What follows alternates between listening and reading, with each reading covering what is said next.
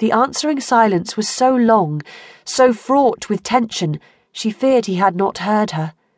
But when she glanced up, she found a startling look on his face. His skin had grown white, his normally inscrutable mien haunted, as if he had seen a spectre and could not reckon with the fact.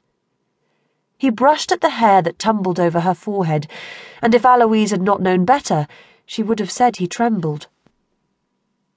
Will you let me go? she asked when he did not speak for some time. He slowly inhaled, as if to clear his mind of his own brand of demons. No. His voice was curiously garbled. No. She had bared herself to him. She dropped all walls of pride and let him see the aching little girl within, and for that he had refused her. Angry, she bounded to her feet, but he caught her by the wrist, pulling her back. She struggled, but he held her fast, finally bringing her so tightly against him that she forgot to fight. His expression was sad, aching. If it were only you or I who must deal with the consequences, I would let you go, Aloise. I would take you away myself. When his voice grew husky, he visibly swallowed. But there are other people your father has hurt. Their ghosts cry out for reprisal.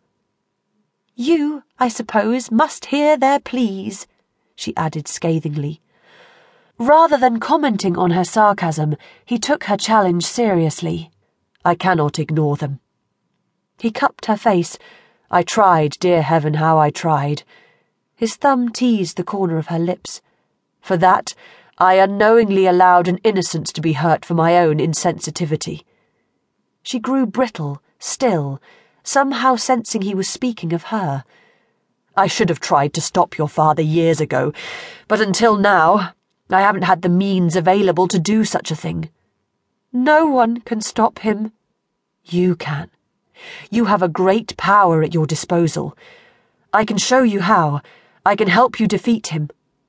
By disappearing, she insisted. By staying. He won't find me if I leave. He would track you to hell and beyond. He'll never let you go. Aloise could hardly breathe. He was right. She knew he was right. There is only one way to prevent him from continuing to hurt you, Aloise. One way. He stepped closer, so close that the scent of male musk inundated her senses. His thighs crowded her own, burning through the fragile weave of her gown.